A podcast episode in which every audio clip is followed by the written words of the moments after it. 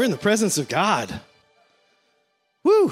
I we could keep doing this all morning, but I'll tell you what, I do want to celebrate what the Lord's doing. I mean, let's let's think back over the last three weeks, okay? First, we end up a, a, a season in Ephesians and really a season in our church as we send off Zach and Shelly to their adventure towards Morocco. We're sending them to Morocco. And then we, we, we get to hear a word from Pastor Jim, and we're invited to find our place in the kingdom of God, in our service to the kingdom to make more fruit. And, and then the next week, we see a move of God in and through each of us as He shows us His love, as He confirmed through all of us our new lead pastor, Jeff and Amy. Not to mention, we got to hear an awesome word from him from John 3:16 through 21 about God's love for us so deep and that He came to save the entire world. I mean, it's got to be clear at this point that God is doing something awesome in West Lafayette, in the greater Lafayette area. It's, it's got to be clear by this point that He wants to do something amazing in and through Connection Point Church. Can we just raise a hallelujah for a minute and celebrate the Lord in your own words? Lord, thank you for what you're doing.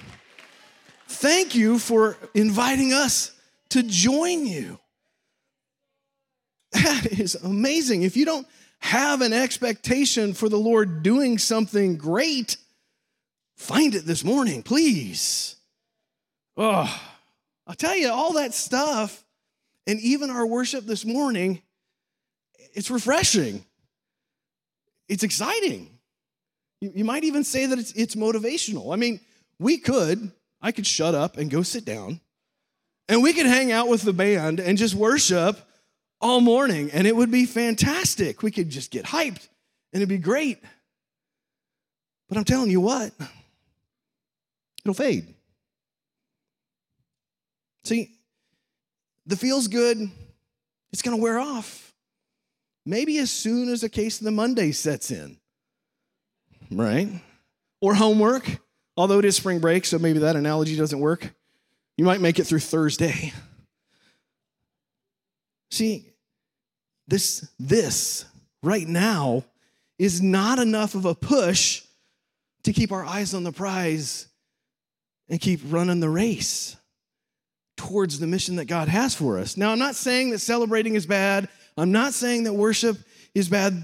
It's great, and we should do that. We should do that often because they are, like we've been saying over and over again this morning, places of guaranteed encounter with the Lord. But a brief Sunday fill up, it's not enough to keep us following when the den of life on this side of eternity rears its head. So, how do we find our place and stay there when the going gets tough or when life as we experience it just doesn't make sense? What gives us staying power, let alone the ability to dig in deeper? to love more, to serve more, to give more, to surrender more? They're all great questions. And that's what I want to talk about this morning. So let's stand and read God's word today. We'll be reading from John 15, 1 through 17 in the New Living Translation. I tell you, here in John, from chapter 13 through 17, Jesus is, is kind of giving a series of farewell messages. This message is part of the, the Last Supper discourse. So imagine Jesus hanging out at the table with his disciples. This is a conversation. These letters in most Bibles are read because they're words right from Jesus. He says, I am the true grapevine, and my Father is the gardener. He cuts off every branch of mine that doesn't produce fruit, and he prunes the branches that do bear fruit so that they will produce even more. You have already been pruned and purified by the message I have given you. Remain in me, and I will remain in you. For a branch cannot produce fruit if it is severed from the vine, and you cannot be fruitful unless you remain in me. Yes, I am the vine, you are the branches. Those who remain in me and I am them will produce much fruit. For apart from me, you can do nothing.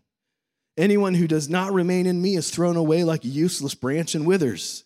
Such branches are gathered into a pile to be burned. But if you remain in me and my words in you, you may ask for anything you want and it will be granted. When you produce much fruit, you are my true disciples. This brings great glory to my Father. I have loved you even as the Father has loved me. Remain in my love. When you obey my commandments, you remain in my love, and just as I obey my Father's commandments and remain in his love. I have told you these things so that you will be filled with my joy. Yes, your joy will overflow. This is my commandment love each other in the same way I had loved you. On the eve of his crucifixion,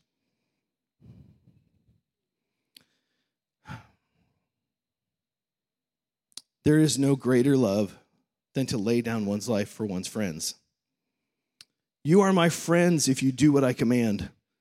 I no longer call you slaves because a master doesn't confide in his slaves. Now you are my friends, and since I have told you everything the Father has told me, you didn't choose me, I chose you. I appointed you to go and produce lasting fruit, so the Father will give you whatever you ask for using my name. This is my command love each other. Those are the very, very words of God. You can be seated. Now, as a teacher, because I love to teach, I had to condense about 140 pages of message to five. I could hang out in this section of scripture forever, and I'm going to invite you guys to hang out in this section of scripture for a long time. But because God said, Let my people go, I've got to keep it concise today. So, before I read the scripture, you know, I posed some really hard questions like, how do we stay when the going gets tough? These are questions that I've personally wrestled with, and I'm, I'm certain that most of you have or are wrestling with those very questions. My hope this morning is, is not to give you a quick win or an easy out. In fact, it's really the absolute opposite. In Philippians 1 6, we hear a promise and we read that God is sure to complete the work that He started in us on the day of the Lord. Do we know when the day of the Lord is? No, no one knows. There's a couple outcomes that could mean. Either it's completed when Jesus comes back and takes us away, or it's completed after we die. Folks, what I'm going to talk about today is an every moment of every day of the rest of your life. It's just going to take that long, but I'll tell you what, if you dare to live that life, it will be a life that is far more than we could ever think and imagine. So, how do we stay after we've said yes? Well, we find our place and stay there by knowing our role. About eight years ago, I was sitting in the Word and with my journal, and I was praying. And I'll tell you, in that season of my life, God had been just dropping words or phrases or pieces of His nature into my heart that He wanted me to study. And I would take weeks and just dive into the Word. And, and what is it? And the first one was walk in the truth. You know, I'm praying one day and God said, walk in the truth. So I really began to dive in. Well, what does that mean, walk in the truth? It should be really simple, right? walk in the truth. Well, as I studied it, I, I found out that, that truth is not a what, but it's a who. I am the way, the truth, and the life. It's Jesus. So I realized then at some point, if I ever embellished or stretched the truth or just outright lied, I was parting ways with Jesus to be on my own. It's convicting. The next was love. Again, not a what, but a who. And this just continued on and on. It kept going and kept going. So, back to that morning about eight years ago, I'm, I'm sitting there, and the Lord drops the word Schreiber into my heart. Okay, that's German, all right? And, and it's roughly translated to pencil. Directly, it's writer, but it's kind of like the instrument you would write with. So a pencil. I'm like, okay, Lord, I know this is you talking. I mean, like it's in my heart. Schreiber. What am I supposed to do with pencil, Lord? I mean, love, truth, contentedness, immediate obedience, all these things you've walked me through. I totally get. Pencil? What am I supposed to do with that? But I really sensed that he wanted me to sit in that and dwell on that. So literally, I opened up my software, Logos, and I searched, and guess what? There's not a whole lot of references for pencil. So I just prayed and dwelt on like, Lord, what are you trying to tell me? And then all of a sudden, the Lord started downloading to me. He said, Michael, I'm not writing a story for your life. I'm writing my story with your life. You are the pencil. I'm the writer, I'm the author. And all of a sudden I understood my role. I, I almost I couldn't write fast enough because God was starting to really unlock truth for me at lightning speed. See, our role is to surrender into the hand of God. And I tell you, I could preach an entire sermon just from that. I have about 40 pages of notes as I dwelled on this, and I'd love sometime to share for. We got lots to cover. We surrender into that role and we flow with his movement. Think about that. As we remain there in that role, like Jesus repeatedly says, as we read in John 15, we don't get to choose when chapters end or when new ones begin. We don't get to choose what characters are introduced or taken away. However, we do get to see God's promises fulfilled in a life extravagantly and extraordinarily written and directed by Him. So, when the chapter we're in is no longer making sense to us, or we can't see a good outcome, or we're faced with questions we can't answer, we can remain there in His hand and trust His instructions and promises. Trust in the Lord with all your heart. Do not depend on your own understanding. Seek his will in all you do, and he will show you which path to take. We read that in Proverbs. See, you can trust the author of the story that he knows what he's doing with you as the pencil. Finding your place and staying there starts with knowing our role. Having staying power, finding your place, and staying there also requires surrender to the process. So, if you're a planner and a doer like me, you might be tempted to try and figure out next steps before you're ready to take them. Or you might, like I've done in the past, believe that I have to get these things done in my own abilities. I have to make myself patient or gentle. Ugh. Or I have to make disciples. Well, there certainly is a component of me and you in staying in our place once we found it, the vast majority of it's up to God. He says, Come to me, my yoke is easy and my burden is light. So if we're running around exhausting every piece of ourselves, well, likely we're improperly yoked. And Jesus clearly says in verse 5 that apart from him, we can do nothing. So, Let's pause and consider the word, the word that Jesus used remain, to stay, to dwell, as in be at home. That doesn't imply a sense of hurry or exhaustion to me. Later this afternoon, I will be at home on the couch, relaxing. It's been a long week.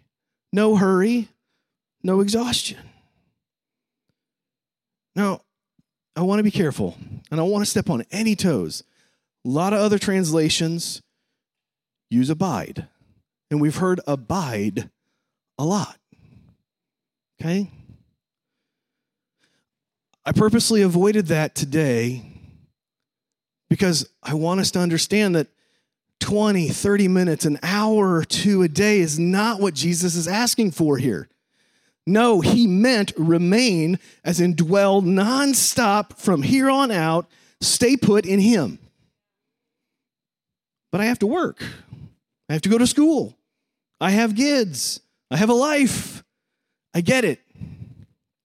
We're all called to work, to do everything as if we're doing it under the Lord, even schoolwork, to raise and disciple our kids well, and to live in community. But Jesus instructs us to remain in Him all the time. But there's a beautiful part when we keep our focus and we remain, we dwell in Him, and we begin to surrender to that. Jesus explains that we will produce fruit. And those branches that produce fruit will be pruned to produce even more fruit. Some of the things the Lord asks us to release or even removes from us in this process may, in fact, be good things that are ultimately in the way of us producing even more fruit. This will likely look different for each person in the room, but we know, we know that the Lord is concerned with every aspect of our lives. As the psalmist writes in 37 32, the Lord directs the steps of the godly. He's the writer with the pencil. He delights in every detail of their lives. Remain and will make fruit and be pruned to make fr- more fruit. Like I said earlier, I'm a planner and I'm a doer. Uh, if you don't know, I work outside the church. I, am a business owner, I'm an entrepreneur. I get to travel the world, and I'll tell you what, it's it, my role is to be an expert. People pay me to think for them and, and, and give them ideas. So it's really easy to get hung up in what I can do. And so for years, you know, actually, right about this time, eight years ago, I'm sitting in the office and I'm like, Lord, I want you to be here, but how in the world are you going to care about this router in this core stack that I'm working on for a client? And he gently reminded me, Michael, I'm the author of all creativity. I gave you the ability to even think about how TCP IP works and how routing needs to go and blah, blah, yada, yada, yada. And I was like, oh, so, Lord, how do I invite you back into what I'm doing? And I'm going to share this with you. You can use this too. He said, Michael, stop, take a breath, and invite me to lead what you're doing. So, as we get easily caught up in all the things we know how to do through our own giftings, we can remain by inviting the Lord into what we're doing in the moment. Now, what's this fruit? that first kind of fruit that Jesus is talking about, it's growing in his character, displaying the fruit of the Spirit, you know, love, joy, peace, patience, kindness, gentleness, faithfulness, and self control. We find those all throughout in Galatians 5. All these character qualities, Christ like character qualities, become our new essence as we remain. So imagine we have a vineyard with vines that are producing fruit. A grape. When you squeeze a grape, its essence, its essence comes out. We might say the juice that comes out is, is sweet, or maybe it's tart, it's wet, or it's dry, it's clear, or it's cloudy. It's the essence. So either when the going gets hard and we get squeezed under pressure, there's going to be one essence or the other that comes out either Christ's essence, love, joy, peace, patience, or our essence that's made up from our preferences, our traditions, or our prejudices. But if we remain in Christ and surrender to the process, we are transformed in his likeness. His fruit is produced. So, by remaining in Him, that transformation by the Holy Spirit to become more like Him is producing that fruit. He does the work and makes us able to accomplish what He asks. So, while we remain in Him, our life is not an imitation of Christ, but the result of Christ in our life. Let me say that again. When we remain in Him, our life is not an imitation of Christ, but the result of Christ in our life. It's not us. Remember, his, his yoke is easy, his burden is light. Don't have to make myself patient. I don't have to make myself gentle. Thank goodness, because it's not my nature.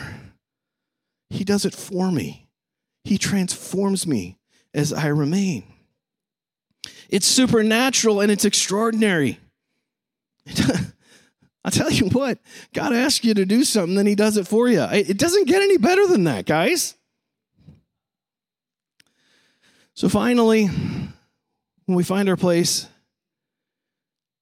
we stay there in daily acts of obedience. In the latter part of the text today, Jesus instructs us to remain in his love, a love just like God the Father's for Jesus himself. He explains that we remain in that love by obeying his commandments.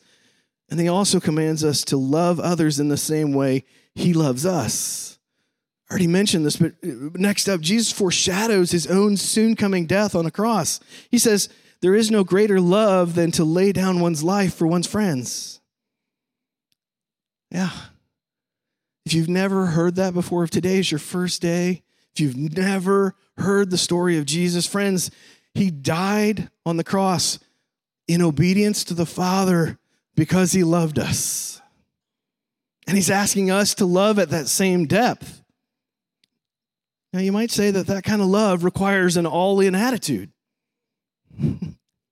As we know our role and we surrender every detail of our lives and we grow in the character of Christ, we are enabled through the Holy Spirit to obey all those commandments all the time.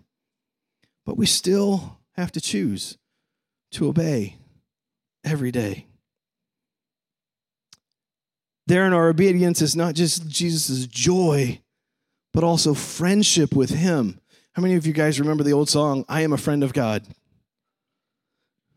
Did you know you can be a friend of God? A friend of God? I mean, it's cool when you're like, yeah, you know, I met this professional, who's a watch it, you know, they're my friend. I'm talking the Almighty God. We can be friends. You are my friends if you do what I command. I no longer call you slaves because a master doesn't confide in his slaves. No, you are my friends since I have told you everything the Father told me. Friendship with God is found through obedience. It's not only friendship with God that we find through obedience, it's also the ability to make lasting fruit. He says, I have appointed you to make lasting fruit. That second lasting fruit that Jesus is talking about is disciples. It's the treasure that we store up in heaven. It's eternal fruit. And again, it's empowered by the Holy Spirit. He asks us to do it and then gives us the nature, his nature, and the ability, the giftings to get it done. Now, I said we got to live all in and love like Jesus did, all the way to the point of death. So, am I saying that you need to die to really obey and be Jesus' friend? Well, eventually we will, but not necessarily today. What I am saying is that we, just like knowing our role and surrendering every aspect, we must die to ourselves to fully obey. That looks a lot like abandoning the question what will other pink people think if I? When you're standing in the checkout lane and the Lord says, hey, pray for that cashier. The enemy uses that question to squash or maybe tempt us to not obey. What are these other people going to think if I pray for this person? Dying to ourselves means dying to that question. Then again, it might also look like dying to the expectation that you will see the outcome of the vision of a ministry that God has birthed in you. Either way, we must choose to obey. This is impossible apart from Christ, so we must we must remain. We must know our role and we must surrender so that we can obey. The commandment that Jesus gives here is simple and it's hard all at the same time. Love each other. This can look like praying for that cashier in front of other people when the Holy Spirit prompts you to. Perhaps it's giving that extravagant gift that you alone can't afford, but God has prompted you. Maybe it's inviting the new folks from out of town into your home for a meal, or even the folks next door or across the street. It might mean turning down a job offer that promises more money but takes you away from where God has called you to be. It may mean taking a job offer that's scary and in a different place and going there because God's called you into it. It may even look like selling everything, quitting your job, moving across the planet, and taking a year to learn a new language and culture just so that you can go make disciples with people that have never had a chance to hear. Remember, Jesus was asked by the Father to hang on a cross for us, and he did it out of love. What God asks us to do, it won't always be easy, it won't make sense or preclude us from suffering.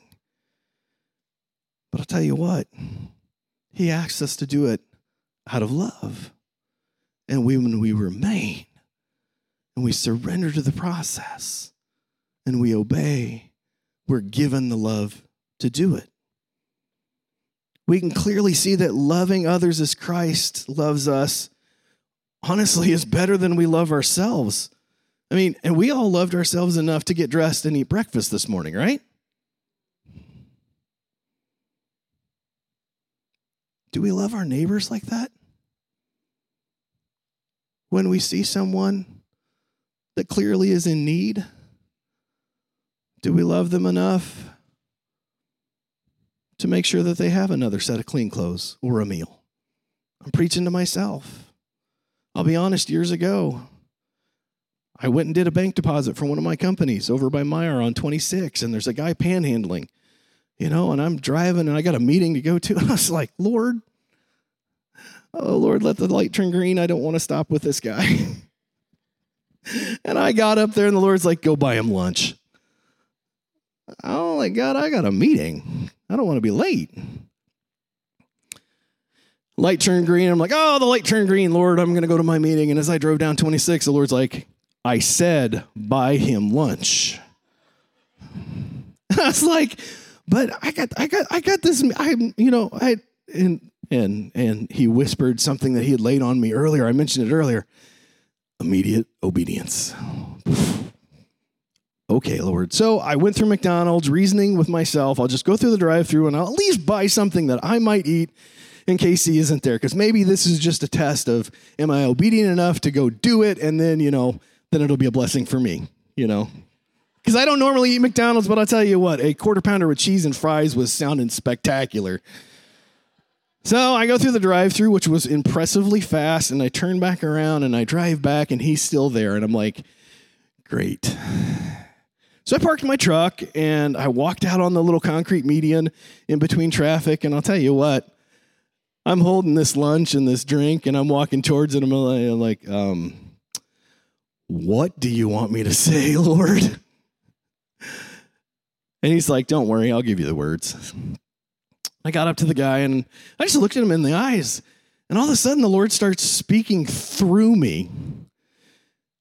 He prompted me to ask, When did you pray for lunch? And the guy said, I haven't prayed in years. I thought, That's funny. Because as I was driving by, God said to buy you lunch. He wanted you to know that He cares more about you than a sparrow that is getting food. And I'll tell you what, there was a bird on the ground getting a worm out of the ground at the same time. I was like, Are you kidding me? All right, Lord, object lesson included. And so I got to connect with this guy. And because of the work that I do here through the church, we have a community resource guide. I automatically knew what resources we could connect him to because this guy had fallen on hard times. He got hurt at work, lost his job. He was just trying to get some spare money so that he could you know, get back on his feet and get back to work. And so got him all connected. I connected him with a local pastor that he lived near, and it was amazing.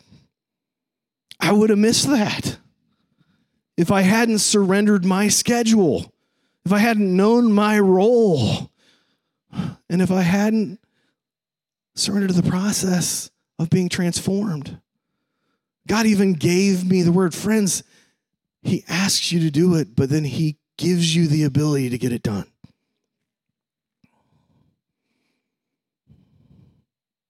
So if it's that good, then shouldn't we be making it our only priority to share his love with others? That's loving others as he loves us. But I'll tell you what, we can't do it on our own, and we won't do it well if we are less than fully obedient. A couple weeks ago, we got to go sign up to find a place to serve in the local church or our community or even globally. Thank you for doing that. Thank you for heeding the call. But I'm going to tell you if you try to do that on your own, you're going to fail. You have to let God drive that.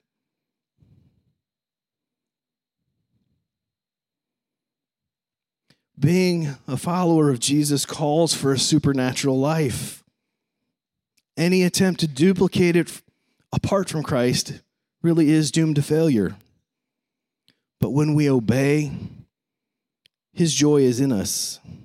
It's not a result of pleasant circumstances, but of wholehearted obedience.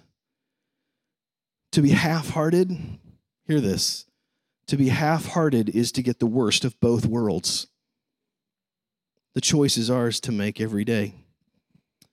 I'm going to invite the worship team back up. I'm actually doing really good. You know, out of the seven hours of material that I had, I'm down to one minute left. Yes. And I know this hasn't really been a, a maybe even a feel good message. There's no easy out, guys. This is the rest of our lives, but what a life it is if we dare to live it. we have to remain. And we can do that through places of guaranteed encounter with Him. You know, I mentioned stop, take a breath, and ask Him to lead what you're doing. We can also purposely put encounters in our life. The Bible is full of them. We see in Scripture that the Lord inhabits the praises of His people. Have you heard the worship song, This is How I Fight My Battles? This is how you fight your battles. Get into worship every day. The Word of God in the Bible, not just reading it, commit to memorizing it. Remember, I said when we're squeezed, the essence comes out as you memorize scripture, when you're squeezed, that'll come out. In prayer, I'm a prayer. I like praying. I like praying by myself. And I pray all day long, kind of nonstop dialogue.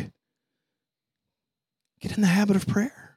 It's direct dialogue with God. I don't know how much more of a encounter with God that you can have right there.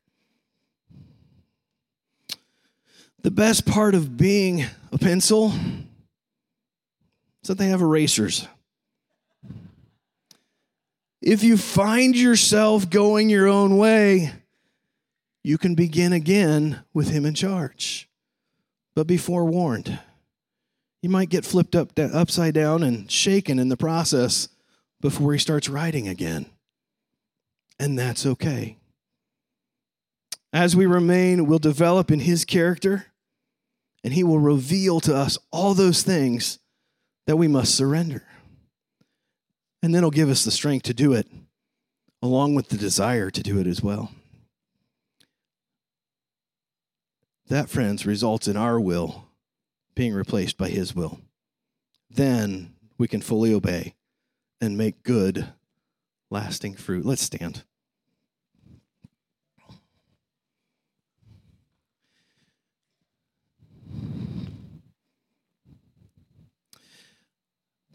Guys, I'm glad you're here today.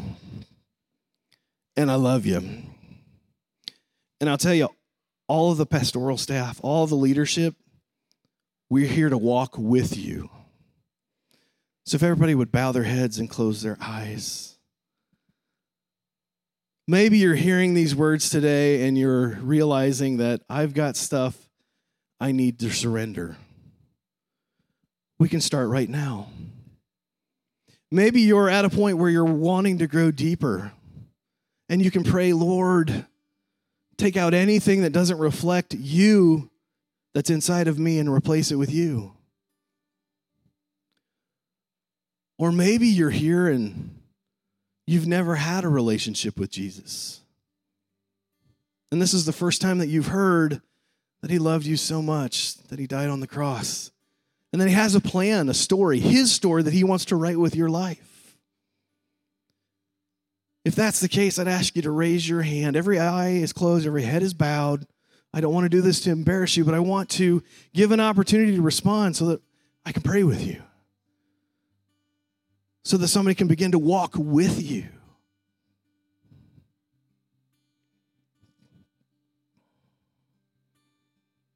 Perhaps you've been coming to church for 30 years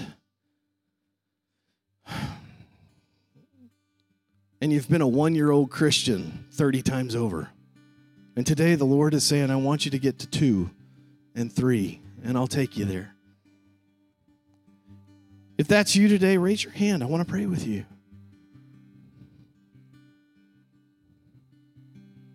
Thank you. I'm going to pray. We're going to sing a song, and then we'll go home to dwell.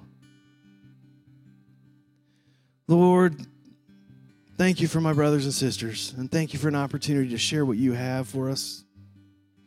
Lord, for those that raise their hands, meet them where they're at. Lord, begin to show them and reveal to us, even me, anything that doesn't reflect you. Remove it, refine us. Lord, let us know surely your plans so that we can rest easily in your hand as you write your story with our lives. Lord, for those that raise their hand that want to go to the next step, meet them there. Lord, give them a desire, Lord, not, not a desire, a delight in finding you in places of guaranteed encounter. Most of all this week, Lord, I ask for you to supernaturally, more than we can ever imagine, to not only meet us as we seek you, Lord, but come back 30, 60, 100 full of our efforts just so that we can know you are in love with us, that you delight in us. Give us the boldness and the ability to see the divine encounters that you provide and to step into those, abandoning the question, what would other people think if I? Most of all, thank you, Lord, for meeting us here today. In your name I pray. Amen.